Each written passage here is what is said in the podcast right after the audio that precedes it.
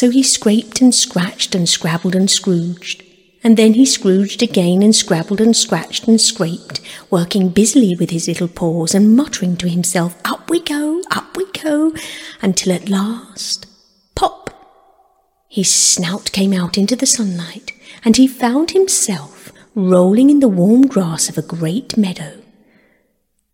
This is fine, he said to himself. This is better than whitewashing.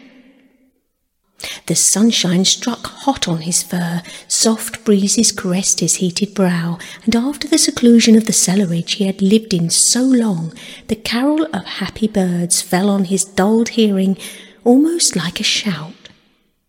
Jumping off all his four legs at once, in the joy of living and the delight of spring without its cleaning, he pursued his way across the meadow till he reached the hedge on the further side. Hold up, said an elderly rabbit at the gap. Sixpence for the privilege of passing by the private road.